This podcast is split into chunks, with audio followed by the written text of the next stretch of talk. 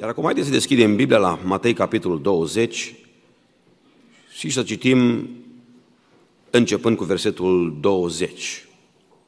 A sosit vremea să-mi pun și ochelari, nu mă mai ajută ochii. De o vreme încoace am observat că nu mai văd bine pe frați și m-am dus la doctor să văd dacă sunt cauze medicale sau cauze, cauze spirituale. Slavă Domnului, sunt cauze medicale, de aceea o să folosesc ochelari mai nou. Cererea fiilor lui Zebedei. Atunci mama fiilor lui Zebedei s-a apropiat de Isus împreună cu fiii ei și s-a închinat, vrând să-i facă o cerere. El a întrebat-o, ce vrei? Poruncește, i-a zis, ia ca în împărăția ta, acești doi fii ai mei să șadă unul la dreapta și altul la stânga ta. Drept răspuns, Iisus a zis, nu știți ce cereți. Puteți voi să beți paharul pe care am să-l beau eu și să fiți botezați cu botezul cu care am să fiu botezat eu? Putem, i-au zis ei.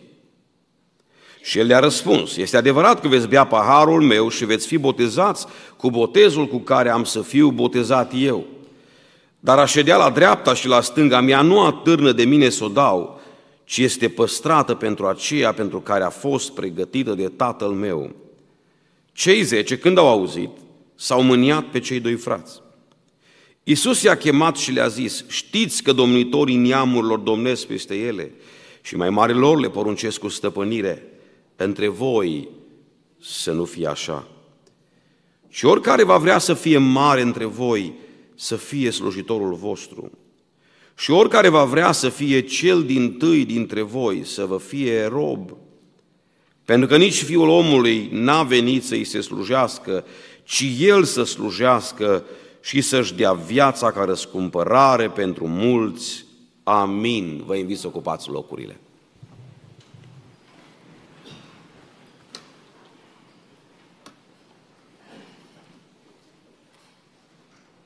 Dragi miri, mă bucur să fiu invitat și eu la nunta voastră, nu doar în calitate de slujitor, ci ca prieten și un pic de rudenie. Și astăzi, frate Alex, să știi că am să-ți predic doar ție. Așa m-am hotărât, să-ți predic o predică ție.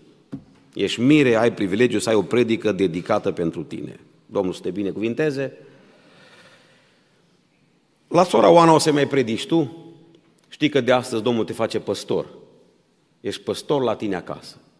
Orice bărbat este preot la el acasă, biserica ta o să numere un singur membru de astăzi. Și dacă Domnul dă copii, doi, trei, câți dă Domnul? Deci tu vei fi păstor la tine acasă. Și te rog să-i predici, să nu vorbiți numai de medicamente și de tractoare și de bani, să vorbiți din Biblie, că tu ești păstor la tine acasă. Dar astăzi îți predic eu.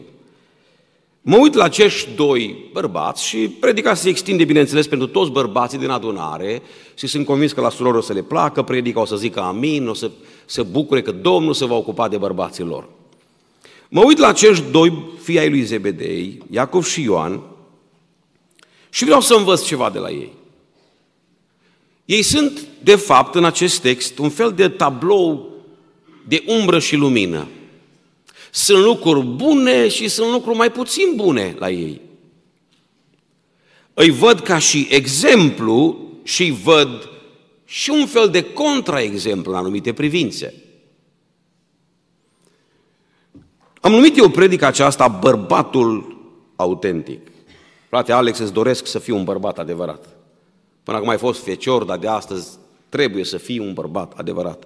Și îmi puneam întrebarea, oare cum ar trebui să arate portretul bărbatului autentic? Primul rând, văd acești oameni, văd întâi ca și exemplu. Sunt trei lucruri care îmi plac la frații aceștia, la fiii lui Zebedei. Lucruri pe care vreau să le am în viața mea, vreau să le copiez. Biblia ne oferă niște personaje foarte interesante. Majoritatea oamenilor în Scripturi sunt umbră și lumină. Nu găsim decât pe Hristos, personajul luminat 100%. Însă vreau să mă uit la părțile frumoase și să învăț. Primul rând spune cuvântul în versetul 21 și 22, și mă refer acum și la alte evanghelii, spune că Iisus a întrebat ce vrei. În altă parte spune cuvântul Că ei au mers direct, nu mama lor. Oricare din variante a fost că au trimis-o pe mămica, că s-au dus ei înșiși, cererea a fost a lor. Și spune cuvântul că au, Iisus a întrebat, ce doriți? Care este cererea voastră? Și ăștia vin direct. Poruncește, i-a zis ea, ca în împărăția ta acești doi fii ai mei să șadă unul la dreapta și altul la stânga. Iată, acești doi fii ai lui Zebedei sunt niște bărbați foarte direcți. Da? Bărbatul adevărat nu-i moluscă, nu bate apropouri, nu se fâstăcește, nu se bâlbâie, că nu știe ce vrea să zică. Bărbații aceștia merg la Hristos foarte direct. Nu este nici bărbătește, dragi frați, nu este nici creștinește să vorbești pe ocolite, să bați apropouri, să dai cu mantă, poate să prinde, să bați șaua, să priceapă măgarul, cum se spune. Dumnezeu iubește oamenii care sunt direcți, sinceri. Cei în gușă, spune un proverb, e și în căpușă. De oamenii ăștia nu ți-e frică. Chiar dacă sunt direcți. Pentru că știi ce gândesc. Omul periculos e omul care se îndeletnicește cu noua știință drăcească, corectitudinea politică. Numai în apropouri o ține. Nu știu, mă gândeam ce ar fi făcut un Ioan al secolului 21, un Iacov al secolului 21. Ce aș fi făcut poate eu? Aș fi creat un context, aș fi pus niște întrebări ajutătoare, aș fi bătut niște apropouri, Doamne, nu crezi că ar trebui să faci niște promovări? Uite, atâția tineri cu talent, când de fapt să mă refer la mine – să zic, Doamne, tu, tu ar trebui să faci niște, niște alegeri, uite, tu, ar trebui un președinte, când o să ajungi împărați, ar trebui un prim-ministru. Cam cum crezi că ar trebui să arate prototipul acelui prim-ministru? Doamne, nu te-ai gândit cam ce pretenții ai, ce ar trebui să aibă în cv Cam cine crezi tu că ar fi cea mai bună persoană să stea la dreapta ta în împărăție, nu? Și să bată așa apropouri, nu te-ai gândit, Doamne, cumva la mine, da? Propun pe alții ca să mă propun de fapt pe mine. Ăștia sunt foarte direcți. Doamne, ție ți-ar trebui un prim-ministru și cred că eu aș fi cel mai bun. Sunt un pic și comici.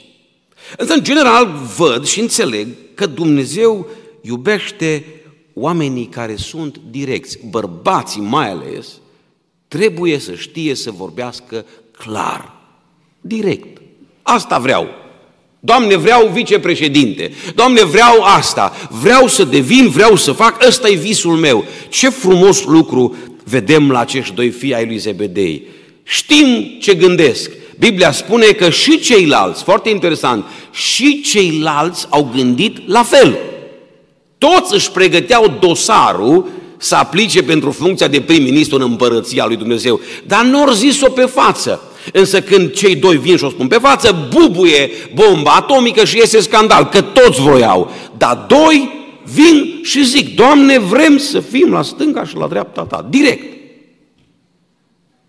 Dumnezeu să binecuvinteze bărbații. Vorbiți clar și direct cu soțiile dumneavoastră. Acum, direct nu înseamnă dur, obraznic, bădăran, necioplit, Mă s-ar putea ca, văzând canistra asta, mi-a plăcut mult exemplul, să extrapolăm și alte lucruri dintr-un exemplu. Orice exemplu are limite, da? Faptul că s-a comparat bărbatul cu o canistră nu înseamnă că bărbatul e un trâncălău. Un om care vorbește din topor, direct nu înseamnă dur, să facem diferența. Trebuie să fim sensibili și înțelepți, cum spunea fratele Păun, însă e important să fie claritate. Și Biblia ne ajută în acest sens, îmi place un verset foarte mult, din Matei, capitolul 5, unde ne spune cuvântul Domnului legat de vorbirea noastră, versetul 37, felul vostru de vorbire să fie cum? Da, da, nu, nu. Ce trece peste aceste cuvinte vine de la cel rău. Poate că unii v-ați uh, șifonat când am spus că e o știință drăcească corectitudinea politică. Dar uite ce spune Biblia. Tot ce trece de da, da, nu, nu, deci alb-negru, tot ce merge cu gri, cu apropouri, cu subtilități, ă, vine de la cel rău. Toată metoda asta nouă de a, de a, de a vorbi pe ocolite, de a vorbi, ă, așa încât, până n-am zis, eu n-am zis asta, cum n-ai zis? Că asta e sugerat. Tot ce înseamnă știința asta vorbăritului pe lângă, fără rost, vine de la cel rău, este de sorginte demonică. Și tare mi-aș dori să învețe toți bărbații să vorbească așa, alb-negru, da, îi da, nu, nu. Uitam în Sfânta Scriptură la oamenii pe care i-a folosit Dumnezeu și am văzut că Dumnezeu a folosit oameni care sunt direcți. Mă gândeam la un Ilie, poate că ai vrea să fii și tu un Ilie, câtă autenticitate. Dați-mi voie să citez. Se întâlnește cu împăratul lui Israel. Dați seama în ce pericol era Ilie în momentul acesta. Împăratul lui Israel, Ahab, era supărat pe Ilie, supărat foc, vroia să-l omoare. Și spune cuvântul acolo că îi zice Ahab lui Ilie, tu ești acela care nenorocește pe Israel? Și Ilie nici două, nici patru zice, nu, tu! Tu și casa tatălui tău! Tu și idolatria soției tale, Izabela, voi sunteți de vină! Când îl vezi pe Ilie, nu poți să nu-l iubești. Un om autentic. Nu merge pe ocol de stimate împărat, știi, n-ar vrea să te supă. Nu, ca și Ioan Botezătorul, un alt exemplu. Nu îți este îngăduit, împărate, să iei pe nevasta aproape lui tău, a fratelui tău de corp. Păcatul în care trăiești este grav, trăiești cu soția fratelui tău. Adică lucrurile lui Dumnezeu sunt alb-negru și oamenii lui Dumnezeu nu știu să gândească altfel decât alb și negru. Ce e bun e bun și ce e rău e rău. Și în comunicare se vede această claritate, această sinceritate. Domnul să binecuvinteze bărbații, zic din nou și mai ales pe fratele Alex, să fie un bărbat direct. De ce să prelungim conflictele? De ce să bolborosim în familie 24 de ore sau chiar 48 și le tot prelungim? Dar ce ai? N-am nimic. Cum n-ai nimic? Răspuns monosilabic de 12 ore. Nu mănânci, uh, uh, nu zâmbești, n-am nimic. Și tot aștept să se prindă nu știu cine. Dumnezeu ne cheamă să vorbim clar. Da, da, nu, nu. Și între noi să existe o comunicare clară, directă, autentică. Întotdeauna să știți, dragi frați și surori, căsătoriți, căsătorite, că această comunicare directă este drumul cel mai scurt spre rezolvarea problemei. Niciodată vorbăria asta cu apropouri, subtilitățile și viclenia, până la urmă, nu vor sluji pentru binele comunicării în familie. Bărbatul adevărat trebuie să fie, în primul rând, direct. De asemenea, cuvântul le spune în versetul 22, în textul citit de noi, ei cer pe față, Doamne, vrem să fim acolo, la dreapta și la stânga, asta vrem, asta gândim, asta e în capul nostru. Și, desigur, Iisus îi întreabă, da, puteți să beți voi paharul? Și ei ce zic? Putem. Putem. Sigur. Suntem pregătiți. Nu numai că sunt direcți, sunt chiar hotărâți.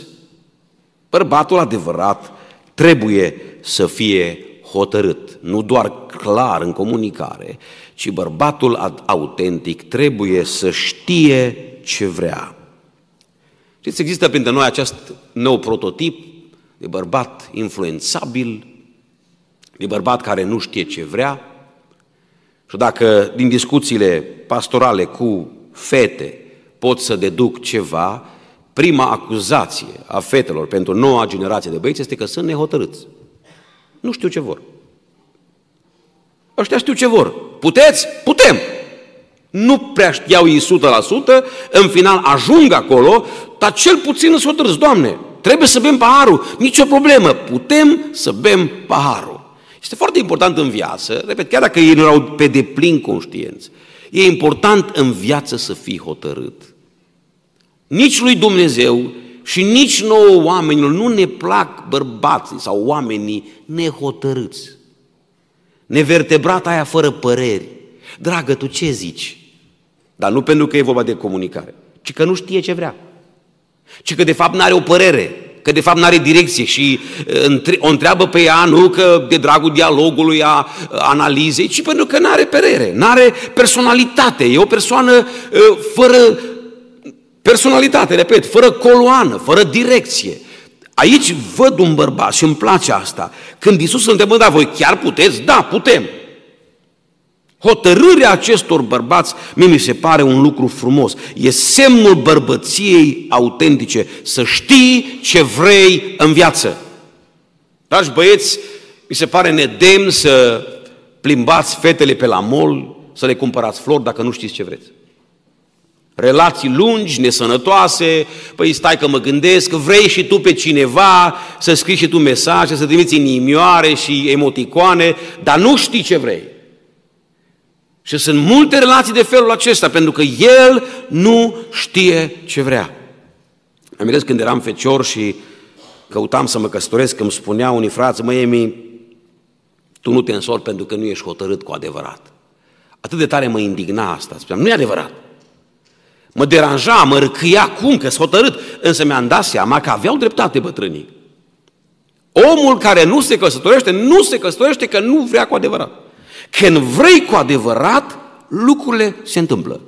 Însă există boala asta și bine vorbea Iacov că omul nehotărât seamănă cu valul mării, împins în coace și încolo și zice acolo cuvântul Domnului, un cuvânt greu, acum citesc mai puțin, citesc mai mult. Un astfel de om să nu se aștepte să primească ceva de la Domnul. Omul nehotărât nu are șanse în viață. Să nu te aștepți să te binecuvânteze Dumnezeu când nu știi ce vrei și în privința căsătoriei, și în privința muncii, oameni care schimbă joburile tot la trei luni, șase luni, asta nu-i se potrivește, asta nu-i place, aici nu-i place programul. Bun, dar ce-ți place în viață? Tineri care nu fac nici la școală mare lucru, nici pentru slujire mare lucru, nehotărâți în slujire, ba cu misiunea, ba cu cântarea, ba... Nici ei nu știu la ce sunt chemați de Dumnezeu. Haideți, dragii mei, să învățăm ceva de la acești oameni, care să știți că în final au făcut ce au spus, au băut paharul. Să învățăm în viață să fim oameni hotărâți, să fim oameni care știm ce vrem de la viață. Și zic mai ales Domnul să binecuvânteze toți bărbații. Pe Alex eu știu hotărât. L-am văzut și la căsătorie uh, și aici nu neapărat e ceva de corectat, doar amintim lucrurile astea să rămână așa cum îl știu eu, fratele Alex, un om direct, hotărât, oarecum cred că îi se potrivește prototipul acesta al fiului Zebedei, doresc Domnul să-l binecuvinteze. Mă uitam în Sfânta Scriptură un alt pasaj care întărește ceea ce spun gândul acesta, se află în Cartea Proverbelor.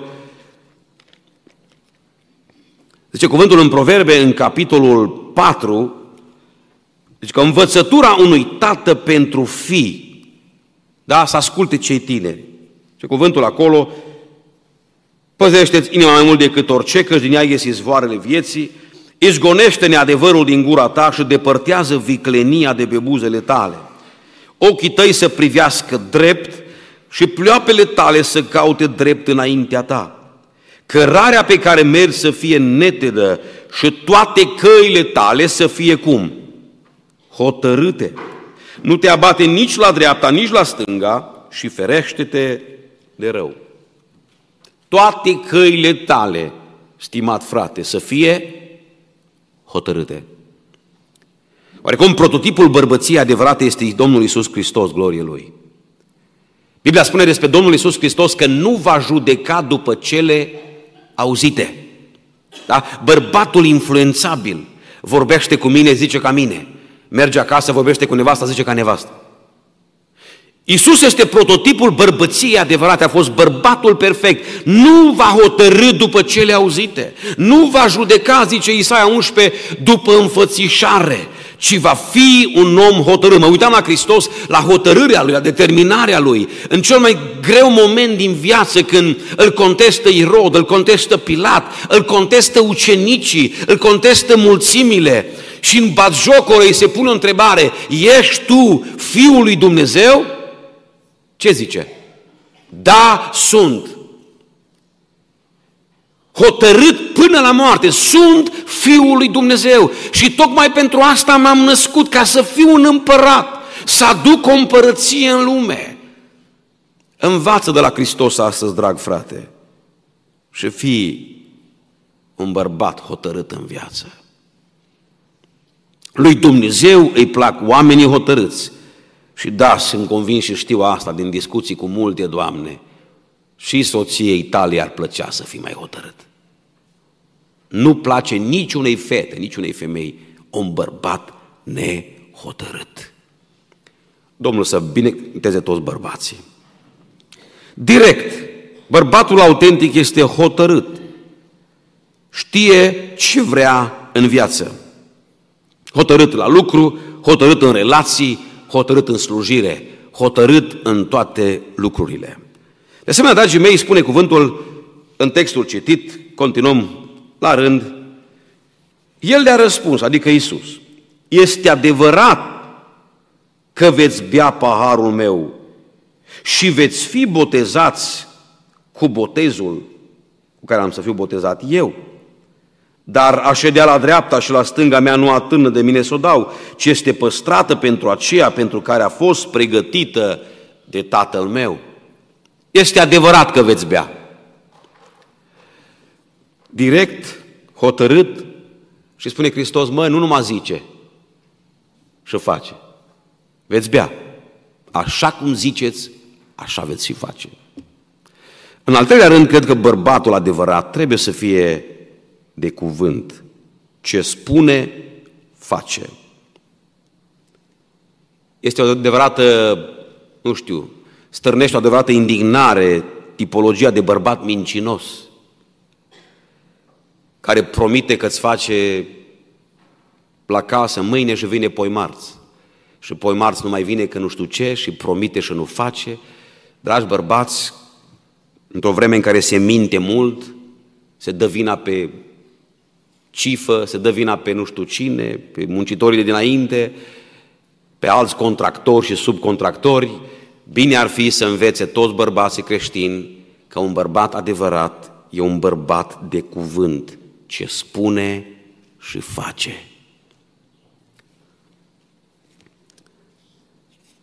Acum, legat de asta, Mă uitam în Sfânta Scriptură și aș completa ce spunea în Matei, capitolul 5. Felul vostru de vorbire să fie da, da și nu, nu.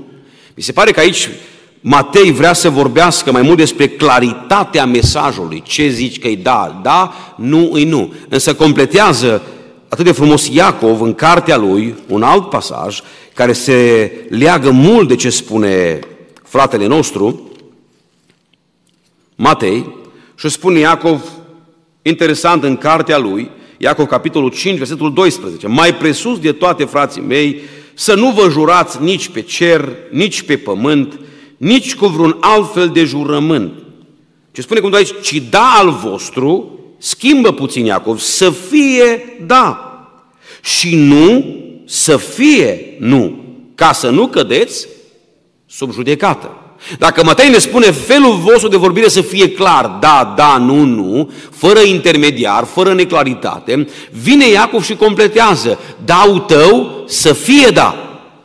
Dacă zici da, fă, și nuul tău, nu numai că e claritate, da, nu, da, nu, și nuul tău cu adevărat să fie nu. Adică ține-te de da și ține-te de nu, ține-te de ceea ce ai spus.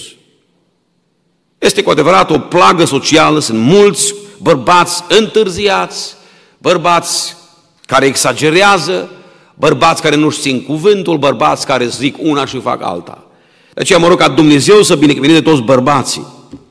Să fim oameni care se țin de cuvânt. Seriozitate, spun și fac. Prin natura slujirii, oarecum, nu vreau să fiu patriarhal, dar prin natura slujirii chemarea femeii e diferită. Ea ai cu copii, când auzi pe femeie că spune mâncă tot că te papă lupul, e clar că nu o crezi.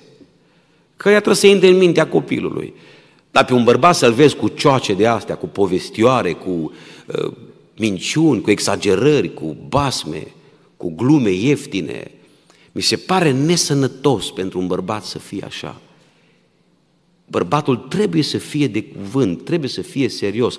Adică, ce înțeleg din Matei 5, să vorbești sumar.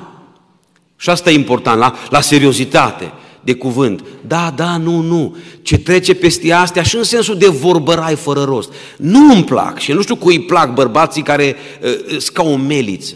Faptul că științific dovedit că femeia vorbește mai mult, nu știu, da? Se spune că vorbește mai mult. Și cine știe cât e drepte de la 30 de mii în sus, nu poți să mai și patinezi. Dacă a bărbat să vorbești mult și prost, e înjositor.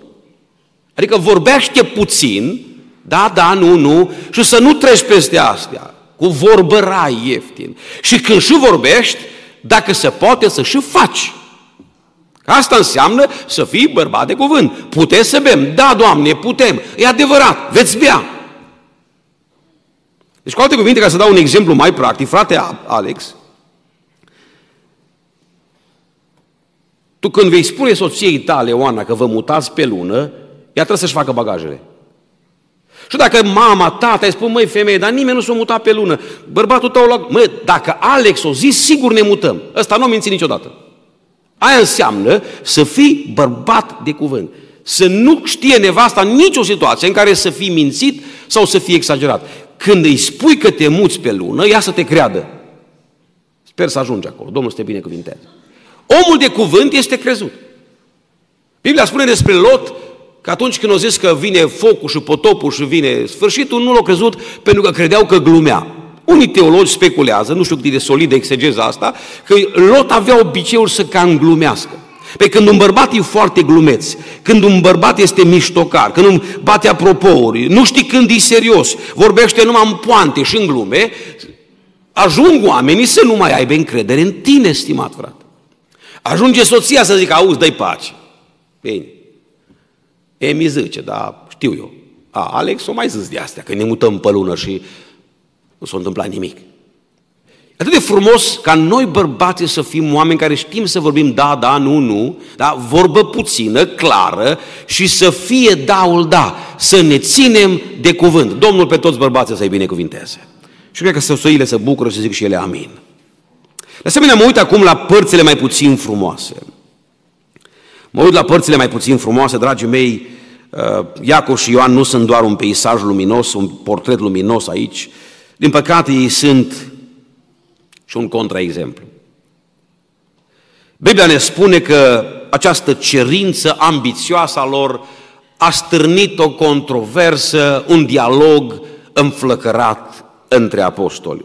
Probabil cea mai mare dispută sau ceartă dintre apostoli pe care o găsim în toată Scriptura se află aici. Și asta pleacă de la întâietate, de la ambițiile personale. Bărbații, în general, sunt ambițioși. Cred că, așa cum se spune și despre femei, că vorbesc mai mult, e dovedit și asta sociologic, că bărbații sunt oameni foarte ambițioși, orientați pe proiect, își pune în cap și trebuie să facă ce și-o propus. Însă, dragi frați, dragă mire, e foarte important ca bărbații să-și controleze ambițiile. Da? Al patrulea lucru, bărbatul autentic își controlează ambițiile. Și vă spun de ce. Pentru că ambițiile, în general, duc la o factură greu de plătit în ce privește relațiile. Suntem ambițioși, vrem să realizăm, vrem să ajungem sus pe scară socială, vrem ca firma noastră să fie cea mai bună, vrem să urcăm în structura uh, ierarhică a companiei, ne sacrificăm, suntem în stare de sacrificii foarte mari, dar riscăm să călcăm în picioare relații semnificative din viața noastră. Deci, dragi bărbați, controlați-vă, puneți-vă ambițiile în paranteză. Nu merită să ajungi sus pe scară socială plătind prețul relațiilor din familie. Din păcate sunt mulți bărbați care sunt în stare să-și neglijeze soțiile, să le calce în picioare, ca să atingă un obiectiv. Relațiile sunt mai importante decât obiectivele. Chiar nu cred că această ambiție a lui Iacov și Ioan a meritat. Gândul n-a fost rău. Oricine vrea să ajungă sus, e un gând omenesc, dar Isus contrează, Isus intră în operație. Nu-i bine ca ambițiile să pună stăpânire pe tine. Vrei să stăpânești, slujește, spune Hristos. Ambițiile pot distruge. Aici se putea întâmpla ceva fatal. Dacă nu era Hristos în grupul acesta, mă gândesc unde ar fi dus această discuție. Sunt atâtea relații rupte din cauza ambițiilor, la locul de muncă, chiar în biserică. Suntem în stare să călcăm peste alții, să pierdem relații datorită unor ambiții personale. Asta ne spunea un profesor la institut, după mulți ani de slujire, spunea dacă regret ceva, spune regret că în tinerețe a fost un pastor ambițios și pentru viziunea pe care am avut-o am călcat în picioare și am pierdut niște relații semnificative. Și spunea el, cred că n-a meritat. Și cu siguranță nu merită când relația sacrificată e relația cu soția ta. Mi-amintesc acum de Avram, omul lui Dumnezeu, care spune în Geneza 12, dați-mi voie să citesc din nou, spune el neveste, auzi, spune că sunt fratele tău ca să meargă bine. Interesantă expresie. Minte puțin ca să meargă bine. Interesul bărbatului pentru binele propriu Sara este pe punctul să fie folosită ca țiitoare. Nici nu este clar în text dacă a fost sau nu. E în stare să sacrifice nevasta, să o dea lui Faraon, numai să-i meargă bine. Dragi frați, dragi bărbați, binele suprem nu e să-ți meargă ție bine. Binele suprem nu e să te simți tu bine și nu mai contează cum se simte ea. Binele suprem nu este să fii tu împlinit și nevoile tale, ci binele suprem e să ai grijă și de celălalt. Domnul să binecuvinteze bărbații. Controlați-vă ambițiile. Dumnezeu să ne ajute să controlăm ambițiile. Nu merită să neglijăm soția pentru un job, pentru o funcție, pentru un hobby. Sunt bărbați care pun deasupra nevestei hobby-urile lor. Eu le spun băr- burlaci însurați. El e cu băieții la fotbal, el e cu băieții la pescuit, el e cu băieții în Alaska, auzeam de unii merg la pescuit, alții merg cu băieții nu știu unde, la schiuri și nevasta cei remorca familiei.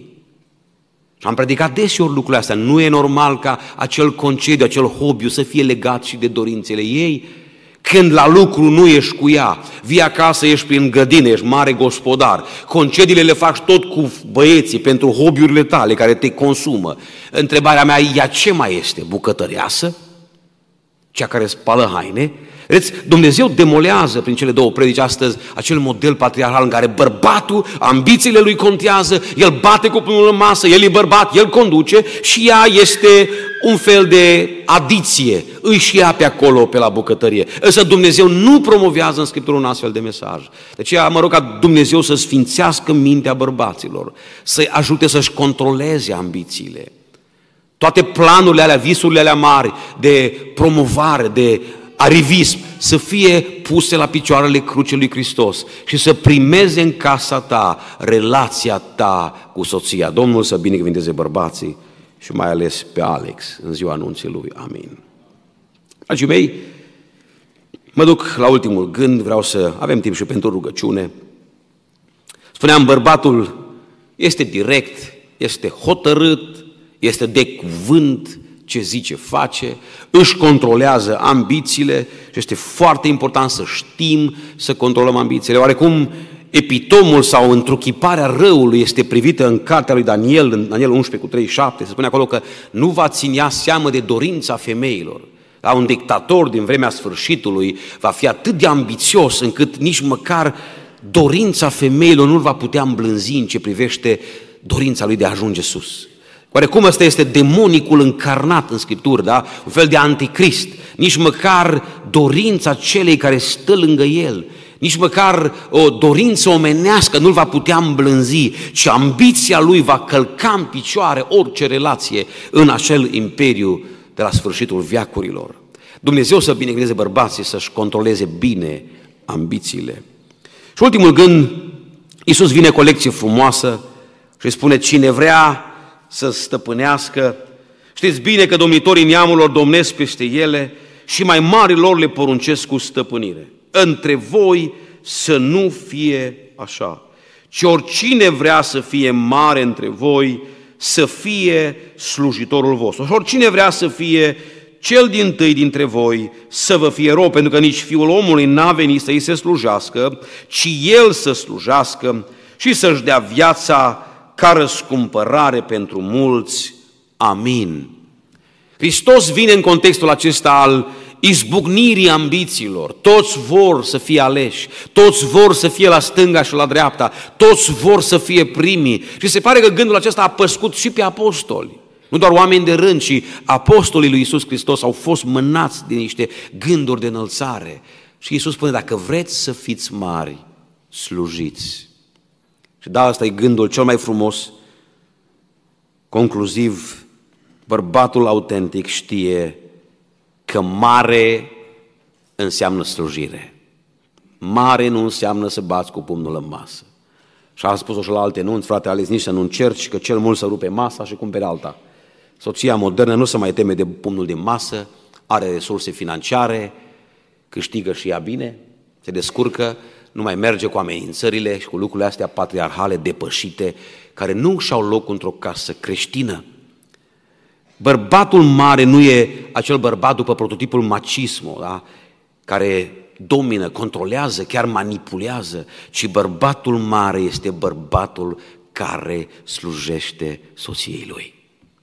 Și zic Dumnezeu să ne învețe lecția asta. Să ne facem timp pentru familie, să avem părtășie, să slujim familia. Interesant că în Efeseni 5 se pomene aici, fratele Păun menționa și el acel frumos pasaj pe care noi îl citim întotdeauna la anunț, rar se întâmplă să fie o predică să nu ne referim la el, spune cuvântul acolo, tot așa trebuie să-și iubească și bărbații nevestele, ca pe trupurile lor. Cine își iubește nevasta, se iubește pe sine însuși. Și auziți, căci nimeni nu și-a urât vreodată trupul lui, ci îl hrănește și îl îngrijește cu drag. În primul verset se vorbește despre iubire și imediat în următorul verset spune despre îngrijire, hrănire. Adică nu se poate concepe iubirea decât în termenii ăștia. Cine iubește, îngrijește. Cine iubește, hrănește pe celălalt. La asta mă cheamă Dumnezeu, să îngrijesc de partenerul meu. Soția mea să nu arate ca o floare ofilită, neîngrijită, neiubită, ca una care vorbește în oglindă, n-are timp nimeni pentru ea, nimeni nu se ocupă de întrebările ei, de nevoile ei și invers. Un bărbat poate ofilit în biserică pentru că ea n-are timp pentru el. Dumnezeu ne cheamă, dragi creștini, să învățăm slujirea. Chiar dacă bărbatul are tendința de a stăpâni, de a controla, o chestie născută, să aibă ultimul cuvânt, să fie respectat, să fie bărbat în casă. Dumnezeu mă cheamă să înțeleg această răsturnare. Ce frumos spunea Hristos, între voi să nu fie așa. Așa e în lume. Așa e în imperiile care domină, ele stăpânesc, ele domină. Și spune în altă Evanghelie acolo, și sunt numiți binefăcători. Mă gândeam la aspectul acesta că noi zeci de ani l-am numit pe Ceaușescu cel mai iubit fiu al poporului. Ne-au luat pâinea, ne-au luat carnea, să vindeau numai Adidas și ăia de porc, nu? Și pâine din când în când și lapte cu porți, așa totuși îl numeam cel mai iubit fiu al poporului. Interesant, stăpânesc, domină, controlează și sunt numiți binefăcători de către populație.